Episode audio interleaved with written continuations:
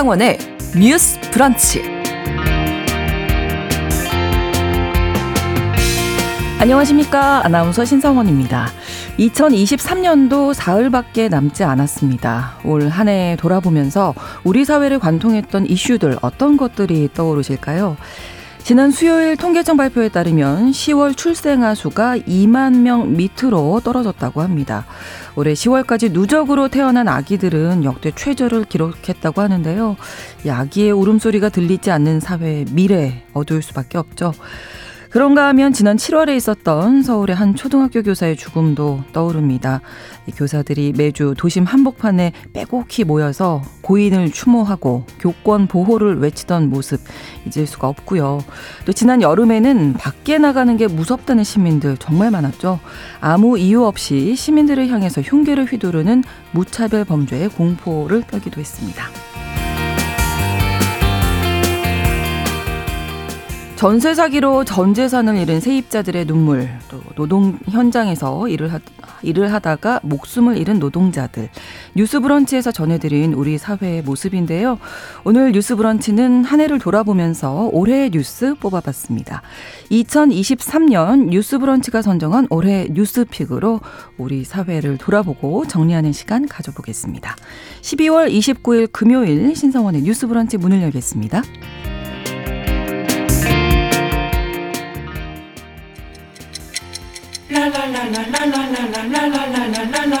듣고 공감하고 진단합니다. 우리 사회를 바라보는 새로운 시선.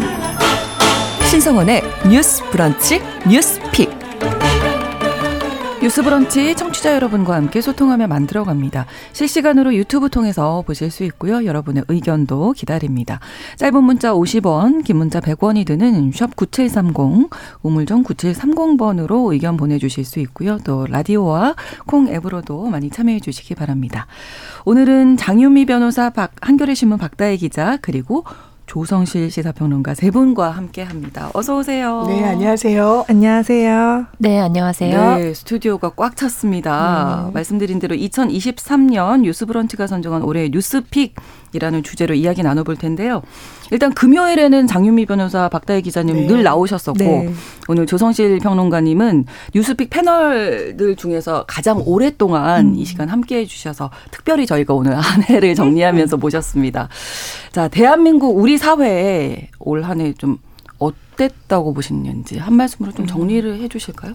저는 이 질문을 네. 미리 좀 받고 생각을 하면서요. 네. 그냥 위기가 지금 음. 대한민국의 음. 현실을 좀 잘 담아내는 음. 단어일 수 있겠다라는 네. 생각이 일단 들었습니다. 네, 저희가 네. 다룰 주제 중에도 포함이 되어 있지만 대한민국이 소멸할 것이다, 국가가 음. 사라질 것이다라고 할 정도의 저출생 이런 위기들. 그렇죠. 이게 단순히 양육과 교육이 힘들어서를 넘어서서 사회 음. 구조적인 문제가 정말 자리 잡고 있다고 생각해요. 음. 내가 아이를 낳았을 때이 음. 아이를 행복한 어른으로 길러낼 자신이 없다라고 젊은 세대가 좀 음. 결론 내린 거라고 생각합니다. 네. 너무 안타깝다는 생각이 들고요. 네. 연말이지만 참 우울한 뉴스가 많은 게 이제 고 이성균 배우가 담아내고 있는 사회적 함의도 상당히 있다고 네. 생각해요. 수사, 언론 음. 이런 부분에 대해서 우리가 정확하게 짚고 마무리하지 않으면 네. 또 누군가가 음. 이런 또 위기에 놓일 수 있겠구나 이런 음. 생각이 드는 한 해의 마무리 상황인 것 같습니다. 네. 위기라고 말씀하셨을 때 위기요? 이렇게 말씀드리고 싶었습니다만 네. 우리가 다 이제 고개를 끄덕이며 공감할 수밖에 없었는데요. 위기라고 장유미 변호사님 정리해 음. 주셨고 박다혜 기자님. 아 저 사실 퇴보했다고 아. 얘기를 하려 해서 이게 저도 고민해서 이게 너무 비관적인 얘기를 음. 연말에 하고 싶지가 않아가지고 네. 그랬는데 너무 잘 짚어주셨고 저희가 오늘 다룰 이제 뉴스들도 마찬가지로 네. 좀 아, 안타깝고 좀 슬프고 우울한 그런 소식들이어서 이제 근데 이제 연말과 함께 이제 이게 잘 마무리되고 새해에는 좀 밝은 소식이 있으면 좋겠습니다. 그렇습니다. 네. 조평 변호사님. 음. 저는 더 비관적인 얘기를 해야 될것 같아서. 네, 뭐 서두는 네. 먼저 말씀해 주셨기 때문에 음. 저는 이제 한마디로 정리하자면 희망이라는 절망. 이라는 말로 말씀드리고 싶은데요. 네. 그러니까 희망을 꿈꿀 수 없는 절망적인 현실이 이제 2023년도 음. 대한민국을 상징적으로 보여주지 않나. 네. 조금 더 부연을 하자면 저는 이 방송을 이제 준비하고 나갈 때마다 함께하는 패널분들께 몇 차례 말씀을 드렸었는데 어, 가끔씩 제가 설국열차의 중간 칸 음. 정도의 음. 서 있는 기분을 음, 음, 음. 느낀다라고 음. 말씀드렸었어요. 그래서 저와 또 어떤 사회적인 상황들과 이런 여러 가지 것들이 다 청취자분들 다르실 거기 때문에 음. 우리 사회가 정말 어떻게 보면 침몰하는 배 그리고 이제 생존의 어떤 위기를 느끼고 있는 그래서 고립된 채로 절망을 음. 향해 가고 있는 설국열차에 네. 각자 어느 칸에 서 있는지는 개별적인 상황이 좀 달려 있는 것 같고요. 음. 근데 그거에 가장 궁극적인 문제 진단은 국제적인 어떤 정세도 물론 있을 거고요. 정치적인 음. 보수화가 네. 전 세계적으로 이루어지고 음. 있고 뭐 금리를 포함해서 실물 경제가 얼어붙었기 때문에 그런데 국내에서 왜 더욱이 이것이 두드러지고 있는가라고 음. 봤을 때는 정치의 실종이라는 것이 가장 큰 원인이라고 생각합니다.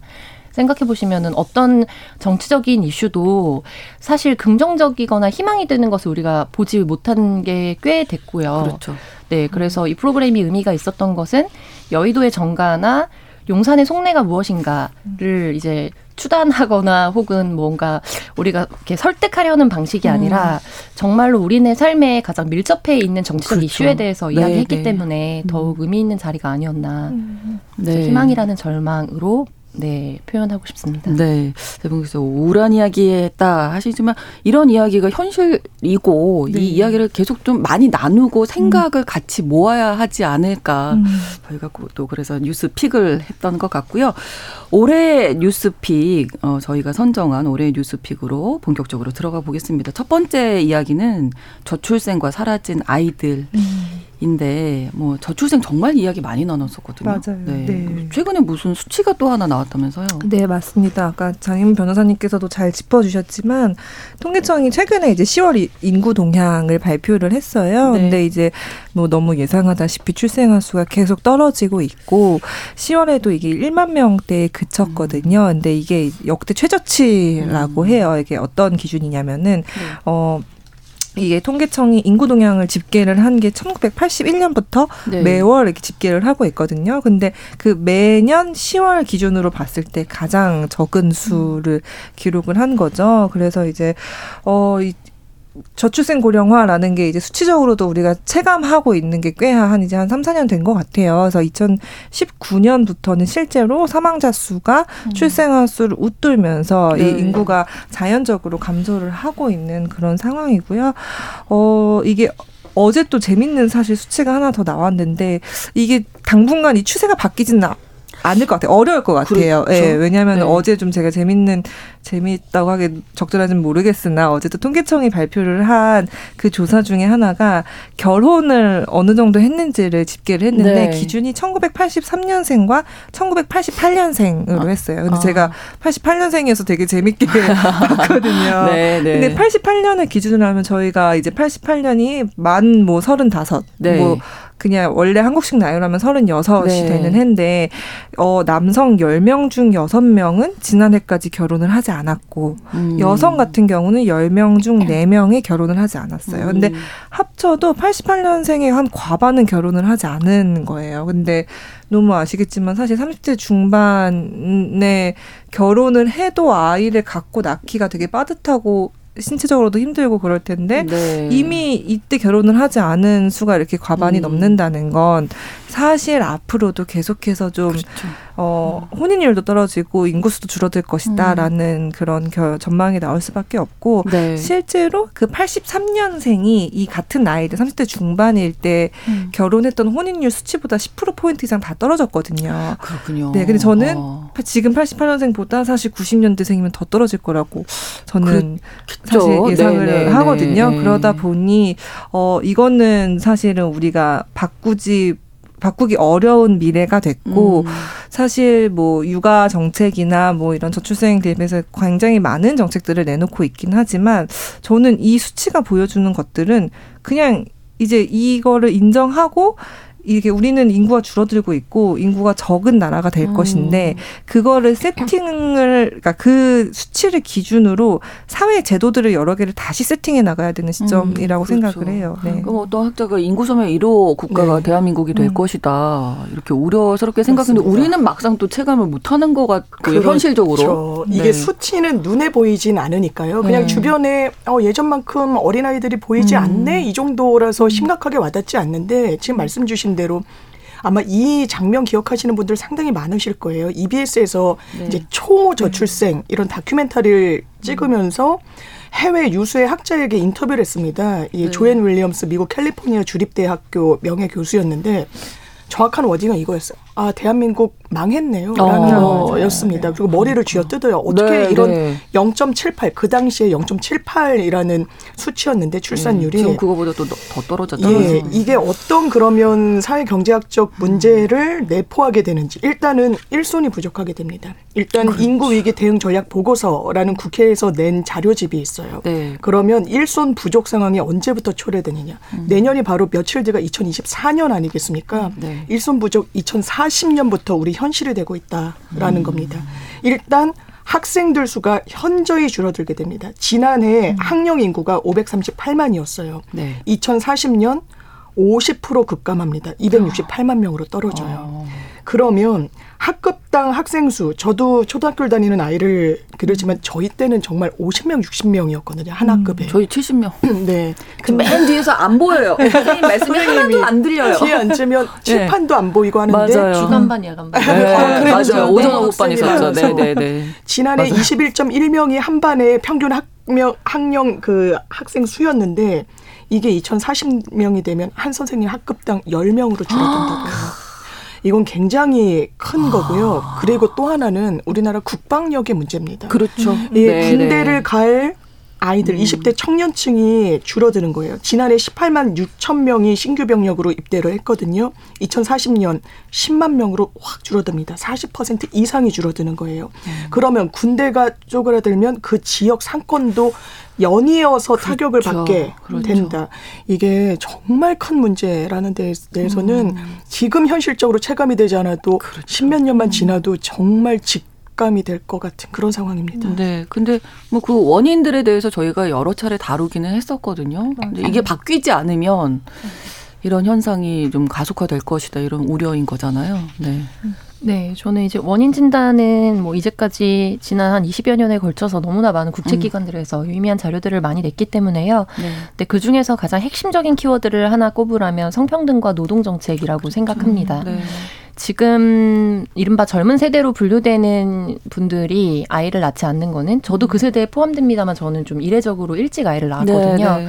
근데 사실 되게 합리적인 생존 전략이라는 생각이 들어요. 음.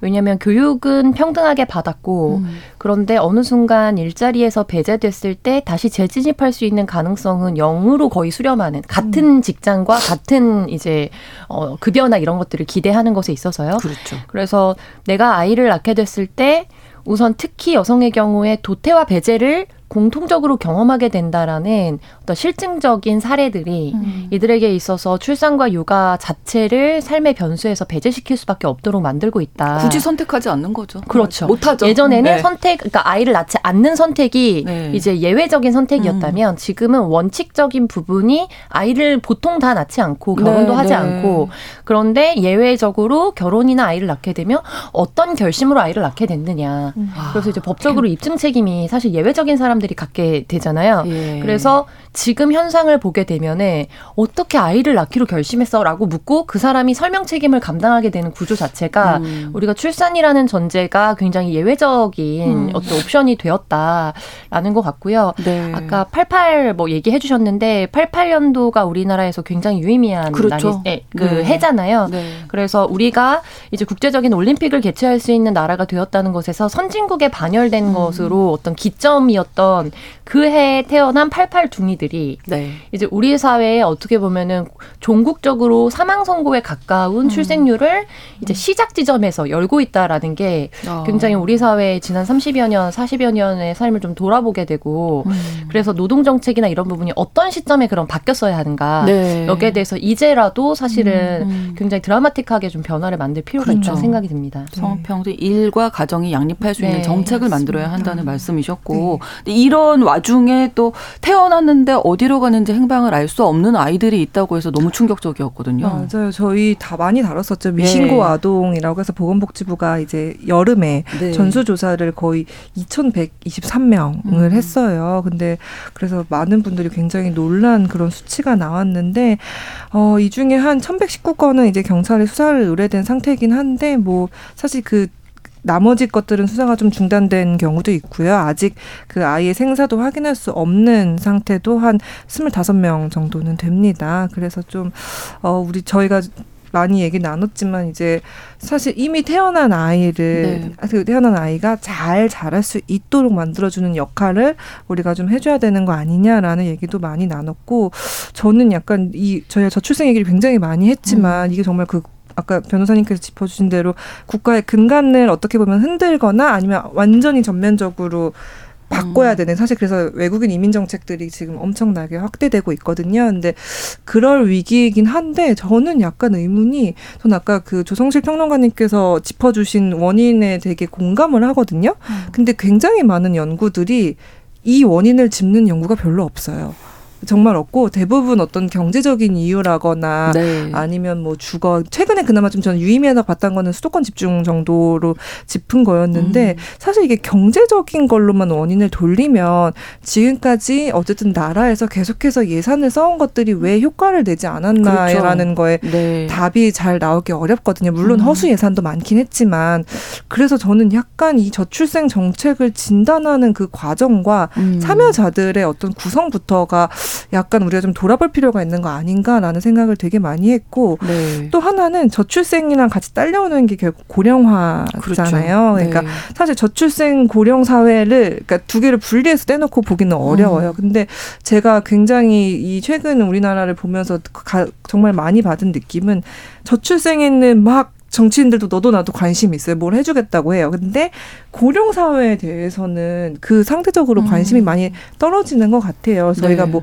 돌봄 문제, 뭐 이런 어르신들 노동 문제 이런 거 굉장히 많이 다뤘지만 저는 고령 사회에 대한 현실적인 대비도 필요한 것 같거든요. 근데 여기에 대한 어떤 이 경각심을 갖거나 아니면 뭐 필요한 실질적인 뭐 돌봄, 간호, 간병 이런 거에 음. 대한 음. 어떤 그 정책을 내놓거나 하는 거는 저출생에 견져서는 너무 관심도가 떨어지 떨어지는 것 같아서 네. 이 부분에 대해서도 좀 저는 많이 특히 그러네요. 정책 입안 네, 담당자들이 네. 좀 음. 관심을 가져줬으면 좋겠다라는 생각이 있습니다. 그 네. 현실적인 삶의 문제들에 대해서 깊이 고민하고 그 네. 이야기를 좀 현장의 얘기를 많이 네. 들어봐야 될 것 같아요. 전 너무 공감이 되고 지금 고령사의 말씀을 주셨으니까 제가 외롭지 않을 권리라는 책을 본게 음. 있는데요. 음. 일단 대한민국 이혼율이 상당히 많습니다. 그러면 50대 이상의 그러니까 여성들은 1인 가구를 꾸렸을 때 그래도 음. 본인이 어떻게든 일자리를 하고 그러는데 네. 남성들은 굉장히 그 사회 에서 좀 밀려나는 음. 형태를 보인다라고 하더라고요. 음. 그랬을 때 어떻게 공동체가 이들의 안전을 담보할 것인가. 이게 다른 국가들 케이스를 보더라도 뭐 큰 게 아닙니다. 정말 음. 인근의 슈퍼나 사람들이 많이 다니는 그런 상점 등을 통해서 오던 네. 사람이 안 오거나 할 때뭐 음. 좀 지자체에 알릴 수 있는 그런 음. 작은 시스템이라도 가져가고 이런 좀 미세한 정책 개발이 필요하다라는 생각이 음. 들고요. 저는 조성실 평론가님 짚어주신 대로 이제 저출생 문제에서 대단히 중요한 변수는 정말 노동 문제가 자리 잡고 네. 있다고 생각해요. 그렇죠. 기본적으로 사람은 인생의 큰 선택을 할 때 본인에게 가장 이익이 되는 방향의 선택지를 음. 가져갑니다. 음. 출산과 양육이 대한민국에서 생존해 나가는데 좋은 선택지가 아니라고 결론 내린 거예요. 왜? 음. 일단 아이를 낳았을 때 너무 비용이 많이 듭니다. 음. 교육열이 자리 잡고 있어요. 네. 대학 간 서열화의 문제도 분명히 하는 부분이 있고요. 수도권과 지방의 격차. 지방에서는 비교적 생활비가 덜 든다고 하지만 그럼에도 불구하고 수도권 서울에 계속 살려고 하는 데는 또 교육열이 자리 잡고 있는 부분이 음. 있습니다. 이게 단순히 교육열이라고 해서 개인의 선택의 문제를 볼 것인가? 그렇지 않아요. 저는 음. 구조적인 문제가 분명히 있다라고 생각하고요. 네. 제가 그런 이야기 들은 적 있습니다. 그렇다면 아이를 정말 잘 양육하고 싶어도 정부에서 못하게 하는 이른바 그런 혼인의 테두리 안에 있지 않은 음. 여러 가족 형태들을 인정해 주는 것도 하나의 방법이라고 이야기를 하죠.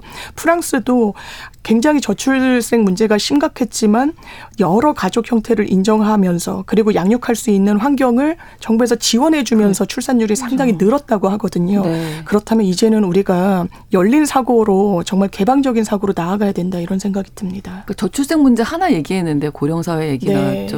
뭐 입시 문제도 나오죠. 네. 일자리 문제 당연히 네. 나와야 되는 문제고 부동산 문제도 나오죠. 아 그렇죠. 네. 그러니까 그렇죠. 뭔가 전체적인 우리 사회 시스템의 패러다임을 좀 바꿔야 된다. 아까 조성식 평론가님이 말씀해 주셨는데 비슷한 또 맥락이 아닐까 싶어서 이제 두 번째로 저희가 음. 꼽은 게 지금 우리 교실은이라고 이제 교권 회복 음. 관련된 얘기가 정말 많이 나왔었잖아요.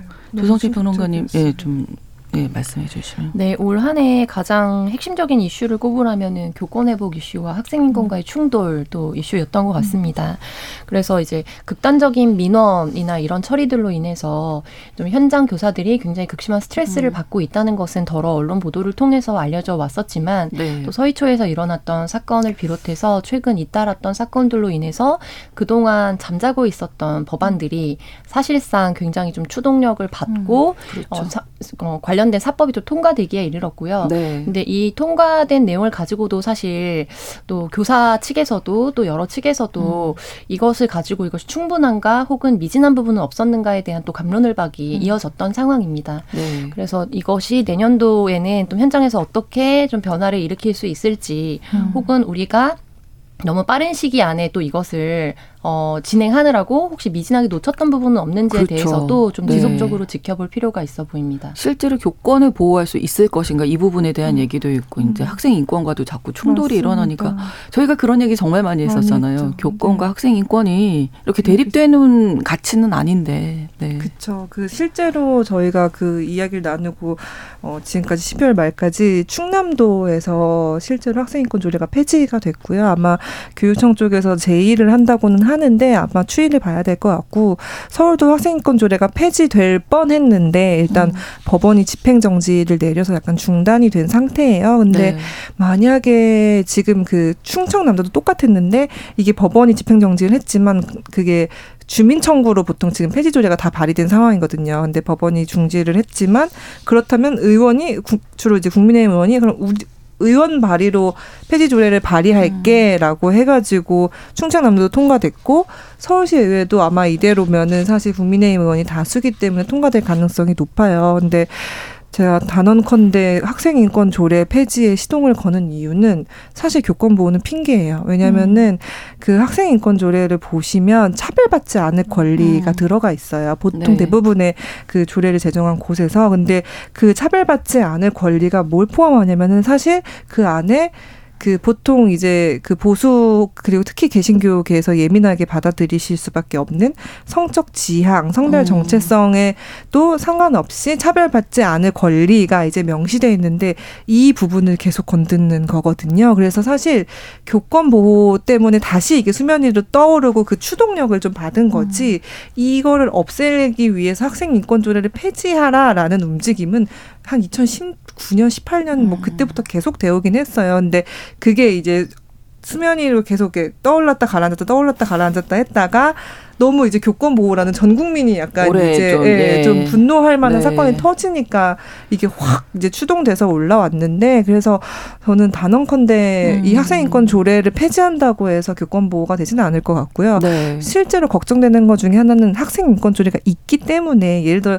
현재 학교 현장에서 당연 그러니까 일, 정말 일부 계속해서 사실 학생 인권이 침해받는 사례들이 있어요. 근데 그 사례가 발생하면 인권 그 보호관이 조사를 하고 거기에 네. 대해서 뭐 시정 조치를 한다거나 그런 절차가 있거든요. 근데 음. 그 절차가 이뤄지는 근거가 학생 인권 조례예요. 그래서 음. 여전히 예전보다는 물론 훨씬 개선됐지만 여전히 선생님이 어떤 소위 말하는 뭐 학생들 대상으로 어떤 폭력적인 언사를 하거나 어떤 음. 그랬을 때 제재할 수 있는 최소한의 그 학생들을 보호하는 안전망이 네. 학생 인권 조례로 있는데 이거를 폐지한다고 해서 과연 올라갈 것이냐 이게 시소처럼 자꾸 여기 올라갔다 네. 여기 내려 그런 건 이렇게 자꾸 대립되면 네. 안될 것 같은데요 정말 그래서 좀 네, 우려되고 아. 네 그렇습니다. 네. 학교를 선생님도 아이들도 음. 좀 신나게 다니고 부모님도 믿고 맡길 수 있었으면 좋겠는데 음. 이 부분이 많이 안타까웠거든요. 이 이야기 또 잠시 후에 계속 나누도록 하겠습니다. 뉴스 브런치 1부 마치고 2부에서 이어가고요. 11시 30분부터 일부 지역에서 해당 지역 방송 보내드립니다.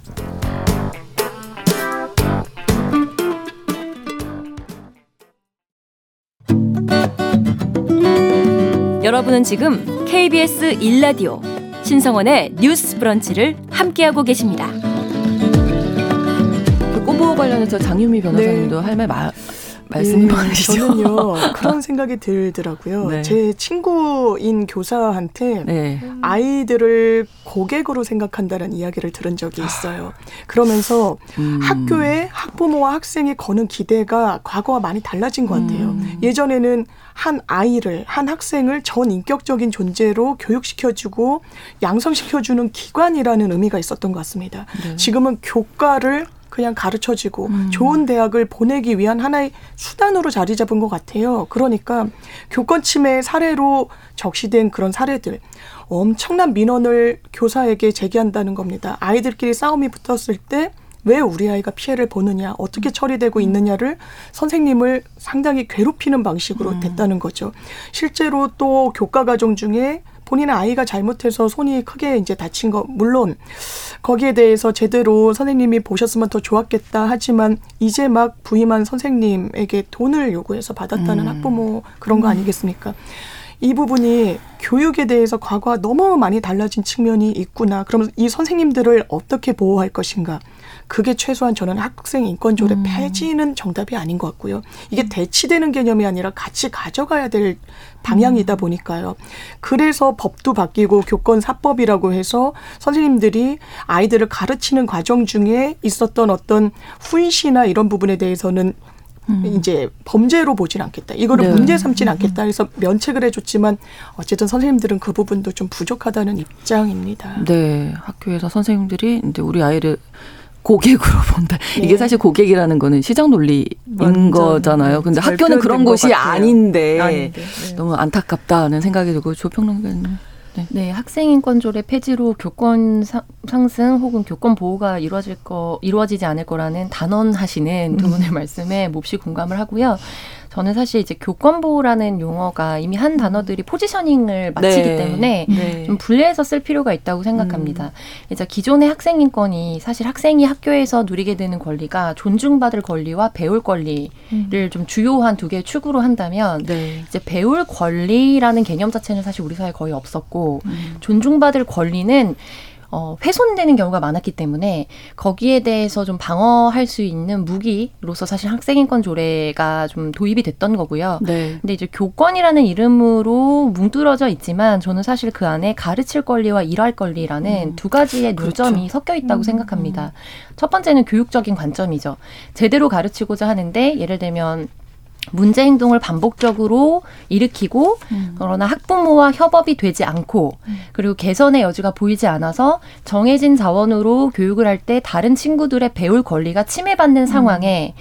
교사가 어떻게 가르칠 수 있는가에 관한 권리 보호 네, 이 부분에 있어서는 이번에 도입됐던 여러 가지 뭐 방향 중에 예를 들면은 뭐 휴대폰을 좀 이것도 학생인권과 조금 충돌의 소지가 음, 있었습니다만 네, 네. 이거는 법 기술적인 부분을 좀 조정하면 사실 좀 조율이 가능한 부분이기 때문에요. 네. 그런 부분으로 좀 보호가 될 수 있겠죠. 음. 그런데 올 한 해 우리 사회를 굉장히 들끓게 했고 여러 언론을 통해서 굉장히 자극적인 보도 그리고 좀 경악을 금치 못할 만한 보도들이 나왔던 케이스는 노동권에 관한 거거든요. 그렇죠. 네. 그래서 교사 일할 권리에 관한 문제였습니다. 네. 그래서 민원을 음. 누가 받을 것인가, 음. 어디까지 받을 것인가, 그리고 거기에 대해서 학내 관리자는 어떤 역할을 하고 음. 있는가.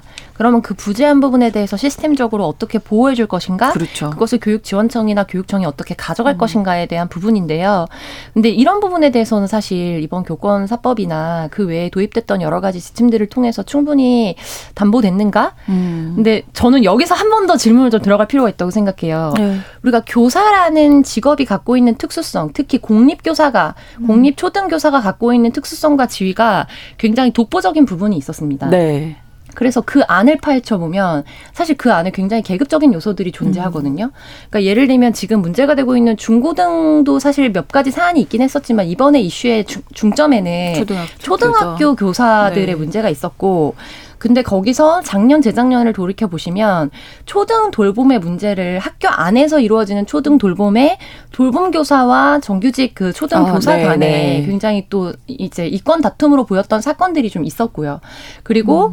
어, 학교 안에 있는 다양한 이제 그 직접적으로 임용고시를 통과하지 않은 비정규직 교사라든지 교사라든지 음. 혹은 그 외에 학교 안에서 일하고 있는 노동권을 가진 사람들과의 갈등도 음. 사실은 수면 위로 어떤 어 국민에게 충격을 주는 사건으로 드러나지 않거나 네. 지속되지 않았을 뿐이지 계속해서 우리 사회가 갖고 있었던 문제거든요. 네, 네. 네. 근데 이번에 이제 어떤 사안들이 좀 불거지면서 음. 그 부분은 분명히 개선이 돼야 되는 부분들이 있긴 했습니다만 이것들이 이렇게 쪼개 짧게 쪼개져서 이제 다른 사람들과의 형평성의 문제라든지 음. 우리 사회가 어떻게 보면은 이 교사의 노동권의 이슈를 어떻게 직설적으로 같이 합의를 할 것인가에 대해서 음. 이 부분은 좀 이해관계가 충돌하는 부분이라 정치적으로 예민한 사안이거든요. 네. 근데 이 부분에 대해서 아예 중점적으로 파고들었던 정치는 저는 사실 많이 없다고 봅니다. 음. 네, 그냥 국민적 여론에 이끌려서 가는 방식. 네, 네. 정당 어디를 불문하고 거의 음. 같았던 것 같고요. 그래서 그 흐름을 종합적으로 퍼즐을 맞춰 보시면 이번에 진단을 했는데 솔루션이 간 방향이 그런 흐름 바탕의 비하인드는 박다희 기자님 말했던 그런 흐름 속에 있었던 거죠. 음. 정치적인 이슈를 누가 추동해 가는가, 네. 혹은 수면 아래에서 누가 세팅해 왔는가를 봤을 때 그렇게 합리적으로 우리가 판단할 수밖에 없다. 그래서 여기서도 서두에 말했던 정치 실종이라는 부분이 저는 굉장히 중요하다고 음. 생각을 하는데요. 음. 이거는 교사들의 어떤 책임의 문제를 말하는 것이 아닙니다. 네. 결국에 우리가 사법부와 행정부와 입법부를 나눠서 삼권 분립을 유지를 하는 것은 행정은 ing겠죠. 음. 지금 무엇을 해내는 것 그리고 이제 사법부는 사실 후속적인 역할들을 합니다. 어떤 네. 사건이 일어났을 때 개인 혹은 집단에게 일어난 사건을 되죠? 어떻게 네. 정리할 것인가. 그럼 정치는 무슨 역할을 해야 되는가 하면 저는 경제 견제와 선제적 역할이라고 음. 생각하거든요. 근데 지금 선제적인 이슈를 던지는 의원이나 혹은 정치인이 사실상 거의 없다고 보여집니다.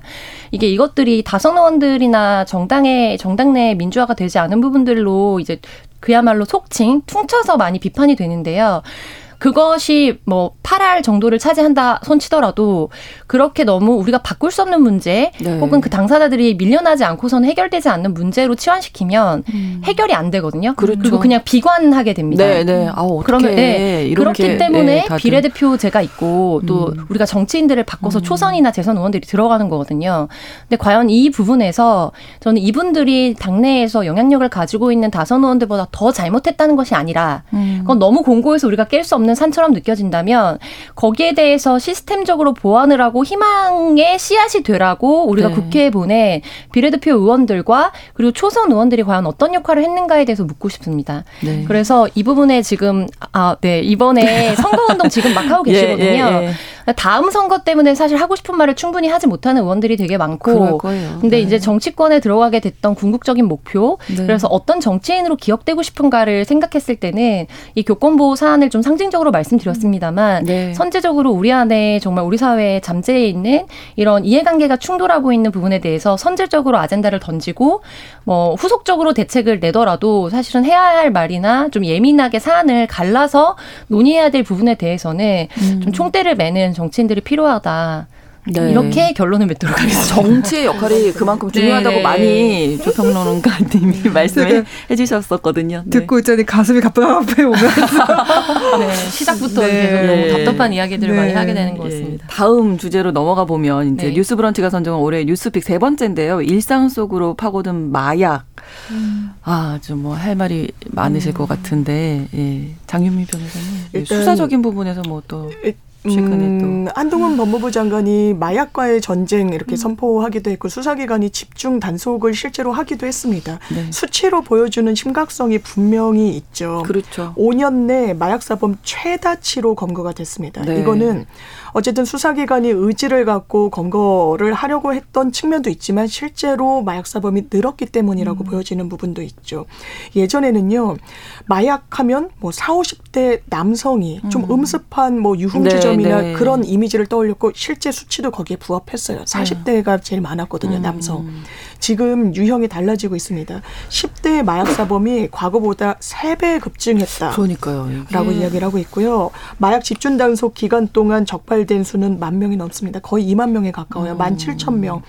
그 중에 절반 이상은 우리가 흔히 생각했던 4, 50대 이상이 아니라 10대에서 30대였습니다. 음. 복용하는 마약류도요, 상당히 좀 다종화되어 있고, 네. 그리고 해외로부터도 기본적으로 대단히 쉽게 유입이 되고 있고 네. 제가 마약 사건 했을 때 좀 놀랐던 건 그 가격이었습니다. 예, 예, 예. 예, 필로폰 이러면 어 이거 어마어마하게 비싼 거 아니야? 네. 뭐 범죄 조직이 유통을 시킨다는데 음. 그렇지 않을까 했는데 상당히 비교적 저렴한 가격이라서 네. 한 신문의 제목은 음.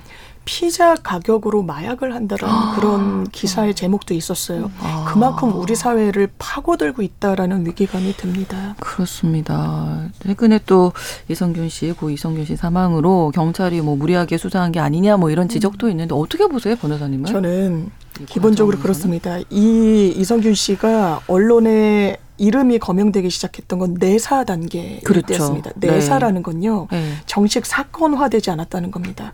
피의자로 음. 입건조차 되지 않았다는 거고 사건 음. 보여 번호가 부여되지 않았다는 겁니다. 음. 이건 정확하게 말하면 수사를 할지 말지를 보고 있는 단계라고 합니다. 음. 그 단계에서 어떤 대상자도 저는 언론에 오르내리면 안 된다고 봅니다. 음. 이거는 무명인이든 유명인이든 마찬가지예요.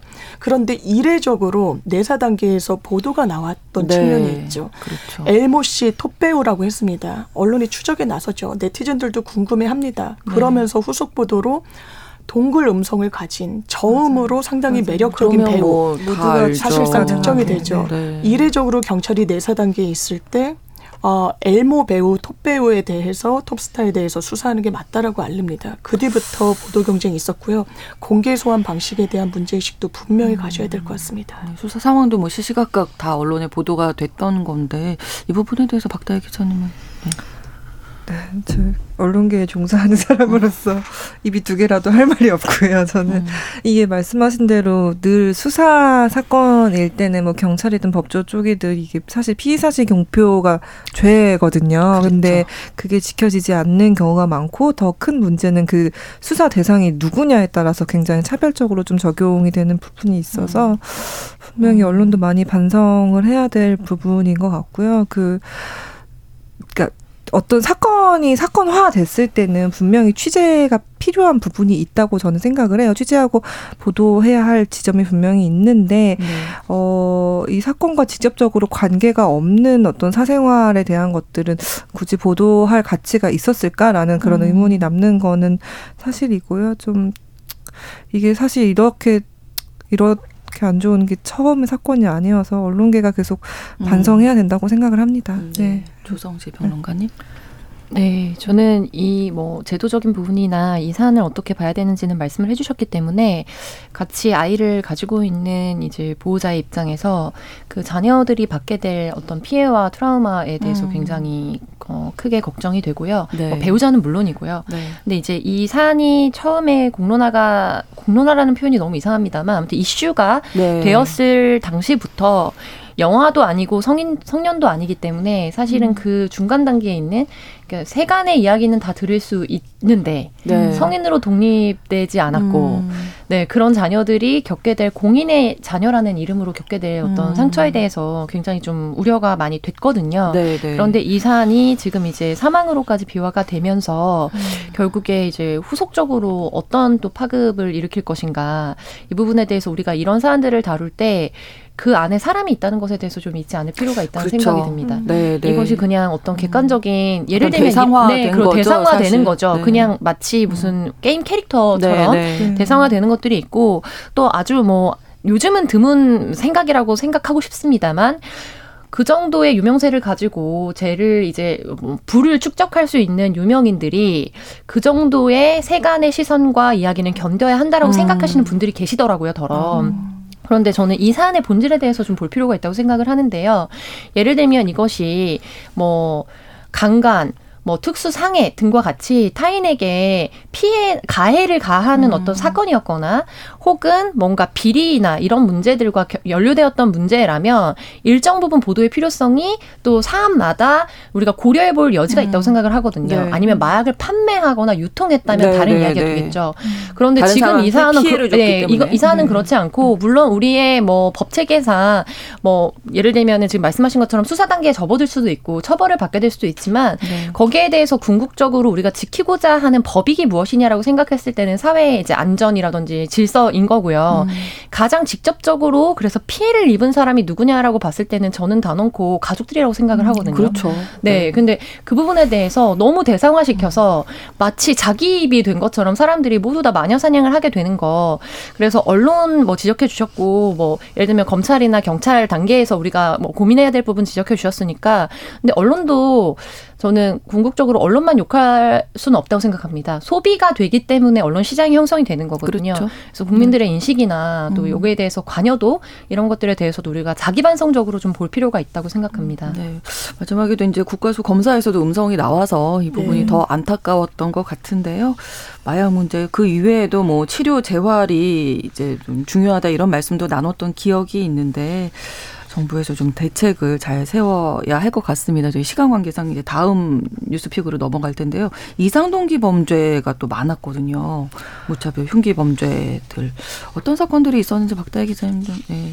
네, 그 여름에 되게 연이어서 발생해서 많은 분들이 그때 당시에 아, 집 밖에 나가기도 좀 무섭다 이렇게 좀 말씀을 많이 해주셨었는데요. 네. 이제 7월, 8월에 좀 집중이 돼 있었어요. 그래서 서울의 한 지하철역에서 한 30대 남성이 이제 갑자기 지나가는 사람들한테 흉기를 휘둘려서 실제로 한 분이 목숨을 잃으셨고요. 세 명은 큰 부상을 당했고 음. 이게 특히 이제 대낮에 사람이 많은 지하철역 그 도심 한복판에서 네. 발생했다는 것 때문에 굉장히 많은 분들이 충격을 좀 받으셨었고요. 그리고 불과 얼마 안 돼서 한 2주 정도 지난 뒤에는 그 성남의 서현역이죠. 서현역도 굉장히 큰 번화가인데 그 번화가에서 한 남성이 또 차량을 몰고 행인들을 무작위로 덮친 다음에 그다음에 쇼핑몰로 들어가서 이제 좀 흉기를 또 무차별적으로 휘두른 어. 사건이 있었고요. 또 거의 한 2주가 조금 지나서 그 서울에 또한 어떤 공원 길이었는데 거기서 정말 그냥 출근하시던 여성분께서 너무 난데없이 네. 갑자기 이제 폭행과를 당하시면서 이제 사망한 사건들이 좀 발생해가지고 여러모로 많은 분들에게 좀 충격을 계속 안겼던 그런 사안들이 있었고 이 사건들이 사실 공론화되고 사건화되면서 이후에 대부분의 대책이 사실 CCTV를 늘리겠다 음. 정도로만 나오긴 했거든요. 근데 네. 그리고 또 이제 저희가 또 조심해야 될 것이 이제 아 이 사건 뒤에 뭐 이제 범인이 예를 들어 뭐 조현병 같은 이제 정신질환을 앓고 음. 있다라는 그런 얘기가 좀 되게 앞서 섞어서 나와가지고 저는 이게 충분한 약간 음. 그런 그 사건을 바라보는 시선은 저는 아니라고 생각을 하는데 그런 좀 발언들이 좀 오갔고 요런 사건들을 계기로 예를 들어 우리가 가석방 없는 그 무기징역을 네. 하자라는 식으로 처벌을 또 강화하자라는 이런 음. 이야기가 많이 오갔습니다. 근데 처벌 강화만이 사실은 뭐 능사는 그렇 네, 그렇죠. 될 수는 네. 없을 것 같은데 그럼에도 불구하고 우리가 음. 이제 아 이렇게 좀 무차별 범죄, 이상동기 범죄가 늘어나는 거에 대해서 어떻게 좀 대응을 해야 되나라는 게 어떻게 보면 또 새로운 사회적 그 문제로 자리를 잡은 것 같아요. 네. 네. 특히 이게 여성을 타겟으로 한 이 범죄가 많아서 피해자들이 여성인 경우가 뭐 다는 아닙니다만 음. 많았잖아요. 네, 이게 네. 또 여성 이슈랑도 젠더 이슈와도 예. 연결되는 지점이 분명히 있고요. 네. 남녀가 평등하다라는 거는 사실상 사회구조적으로 저는 진실은 아니라고 봅니다. 범죄에도 타겟화돼 있고 범행을 저지른 사람들이 그거를 사실상 숨기지 않는 그 의도를 고스란히 드러내는 경우도 많았기 때문에 안전과 그런 부분에 대한 고민이 깊숙이 있어야 된다라고 생각하고 네. 이런 부분도 CIA에서 외로운 늑대라는 개념으로 거의 심리적 부검을 이 범행자들에 대해서 한 적이 있어요. 음.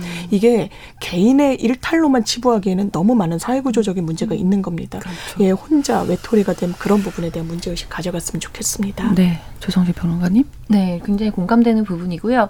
물론 그 바탕에는 이제 사회적 양극화라든지, 그 다음에 또 일부는 예를 들면 정신적인 질환이 있는데 중간에 치료가 지속되지 않은 것에 대해서 우리가 확인하지 못하거나 누락된 음. 부분이라든지 이런 사안들도 분명히 존재합니다. 네. 이제 다만 그런 부분은 언론을 통해서도 많이 이제 뭐 지적이 됐기 때문에 저는 우리가 간과하고 있는 포인트가 하나 있는데 그거는 관계성의 문제라는 생각이 들거든요. 네. 어느 순간부터인가 우리 사회에서 어떤 문제를 지적할 때 이제 정치적인 이슈에 있어서도 정치적으로 진단을 하는 거는 이제 법적인 진단이나 의료적 진단과는 좀 다르거든요. 그렇죠. 근데 돈으로 안 되는 게 어딨냐. 약간 이런 방식으로 치환될 음. 때가 많은 것 같아요. 그러니까 돈이 부족해서 음. 사회에서 뭐 예를 들면은 그 어, 재기 가능성이 없어져서 물론 되게 중요한 부분입니다. 그래서 재기 가능성을 확보하는 것도 대책 중에 하나고요.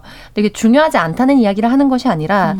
돈 이외에 사실은 지금 교권보호 문제에서도 나왔고 우리가 어, 인간 간의 관계성을 어떻게 맺는가? 그리고 고립되고 배제된 사람들과 어떻게 다시 연결할 것인가 이 포인트에 대해서 사실 굉장히 예전보다 그게 너무나 얕, 옅어졌고 음. 문제가 계속해서 대두되고 있는데도 불구하고 그거를 어떻게 해결할 것인가에 대해서는 대책이 사실상 전무하거든요. 네. 그래서 그거에 대해서 보완책으로 예를 들면은 뭐 민간 합 민관 합치 형태로 지자체에서 이렇게 뭐 아, 야쿠르트 배달을 하시거나 뭔가 음. 이렇게 가가오 방문하신 분들과 같이 연계해서 어, 누락되는 네. 뭐 독거노인을 발견한다든지 네. 이런 방식들이 이루어지고는 있습니다만 어떻게 건강하게 갈등을 직면하고 갈등을 해결하는 힘을 기르도록 할 것인가에 대한 그렇죠. 전인적 교육 자체가 사실 지금 영유아 단계에서부터 문제가 발생하고 있는 거거든요. 그럼 이제 또 교육 문제 네. 나오거든요. 네, 그래서 이, 초반에 얘기했던 이런 세대가 네. 자라났을 때는 음, 지금 우리가 이상동기 그렇죠. 범죄의 퍼센트로 잡는 것보다 저는